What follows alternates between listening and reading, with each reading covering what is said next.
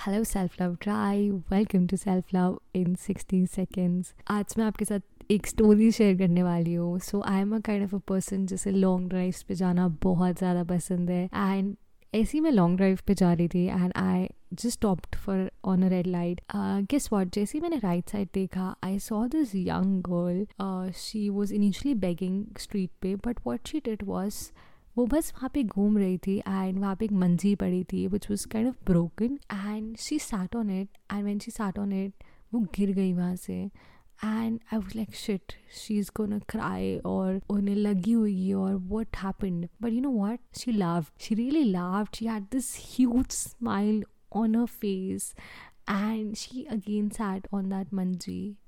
And I observed that life में चाहे छोटी प्रॉब्लम हुई चाहे बड़ी प्रॉब्लम हो it's how we are going to take it. Either we can cry about it or either we can just laugh it out loud, right? जैसे कि बहुत सारे लोग बोलते हैं कि दुनिया में दो तरीके के लोग होते हैं जो कठिनाइयों को आने के बाद या तो रोने लग जाते हैं या तो they laugh at it and they move on I want to ask you which kind of a person are. What do you do when you face trouble? Do you just get stuck or you move on? You move on and try different ways to get out of it rather than cribbing about it. You cannot change the outside situation. Sometimes you will fall, sometimes you will rise, but all you can do is work on your inner self. And that's what I always encourage each one of you to do because I have been doing that in my life. In the end, don't forget to say to yourself, Hey, self, I love you. And stay connected with me on my Instagram account. मुझे बहुत अच्छा लगता है when I receive messages from each one of you. It really means the